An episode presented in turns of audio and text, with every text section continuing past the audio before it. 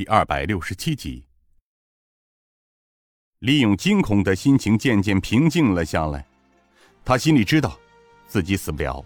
这些人把他从老相好那里绑来，并不是为了要杀他，但是他们是谁？怎么会对父亲的事十分的了解？然而，李勇似乎想不出这些人的来路，又似乎觉得认识。他轻声道：“我不知道你们是谁，也不知道你们所说的张太师和宋城有什么瓜葛。不管怎么说，让我去看也不用绑着去呀。能不能把我解开，带我到父亲的坟上看看？即便是死，你们应该让我知道我父亲的坟在哪里，行吗？”另一个黑衣人点了点头，上来一个黑衣人解开了李勇。他站起身来，揉了揉发麻的手腕。请带我过去吧。众人出了土地庙，向后面走去。这时，从屋顶上又出现了另两名黑衣蒙面人，尾随他们而去。火把在风中吹得吱吱作响。众人来到了一座坟前，那坟经历了二十多年的风雨沧桑之后，早已经被荒草盖得严严实实。一只野兔似是被来人惊动，从草丛中急窜而走。草丛中露出了半截墓碑，墓碑上的碑碣早已被青苔盖住，隐隐约约只能看到墓主人的名字和“飞虎门”三个字。李勇用颤抖的双手扒开墓碑的荒草，一道闪电过后，他清楚地看到了墓碑上写着自己父亲的名字时。他双膝猛然跪下，抱着墓碑，泣不成声。父亲，对不起，勇儿真不知道您埋在这里，孩儿和姐姐真不知道啊，父亲。李勇撕心裂肺的哭着，他拍打着墓碑，身后的数名黑衣人跪了下来。一人道：“李大坛主，兄弟们来看你了，你看见了吗？跪在你面前的是你亲生儿子。”李勇，你也该泉下有知了。又一道炸雷震得大地一阵颤抖，斗大的雨点打在脸上生疼。李勇渐渐平息了悲痛，他站起身来，雨水夹带着泪水从脸上滑落，看着眼前的九个黑衣蒙面人，他双膝跪了下去。来吧，你们如果想让我死，就动手吧。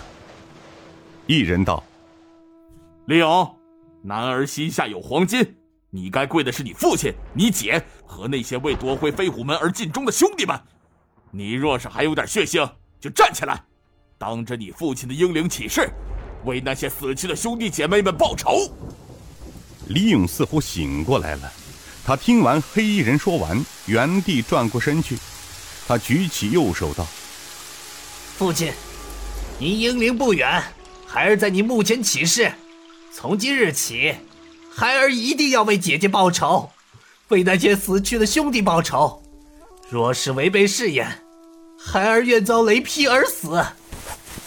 他站起身来，看着眼前这些神秘的黑衣蒙面人，他轻声道：“各位，你们冒着这么大的雨，把我李勇绑到我父亲坟前，怕不只是让我知道我父亲埋在这里那么简单吧？”黑衣人道：“李勇，你很聪明啊。”他从怀中拿出了一把短刀，递给了李勇。李勇激动的道：“这这是牛老坛主的短刀，他怎么会在你手里？”黑衣人笑道：“哼，你该去问问飞虎门的门主宋城啊，他不是你的姐夫吗？怎么？”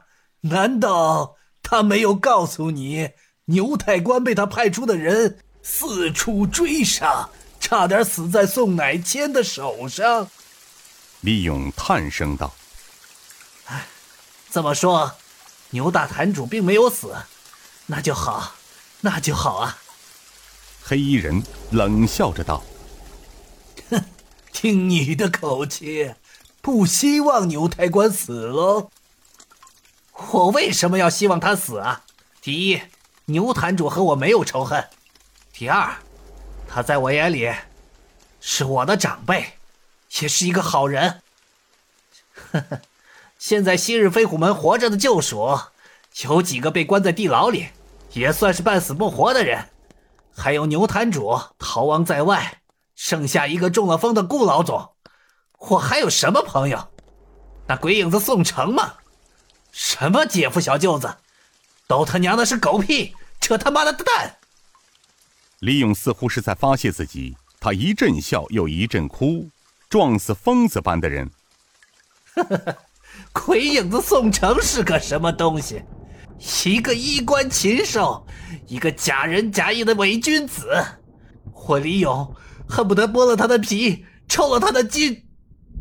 李勇，你既然这么恨他，为什么还帮他做事？另一个黑衣人突然厉声问道。牛太官不是你带人将他们关起来的吗？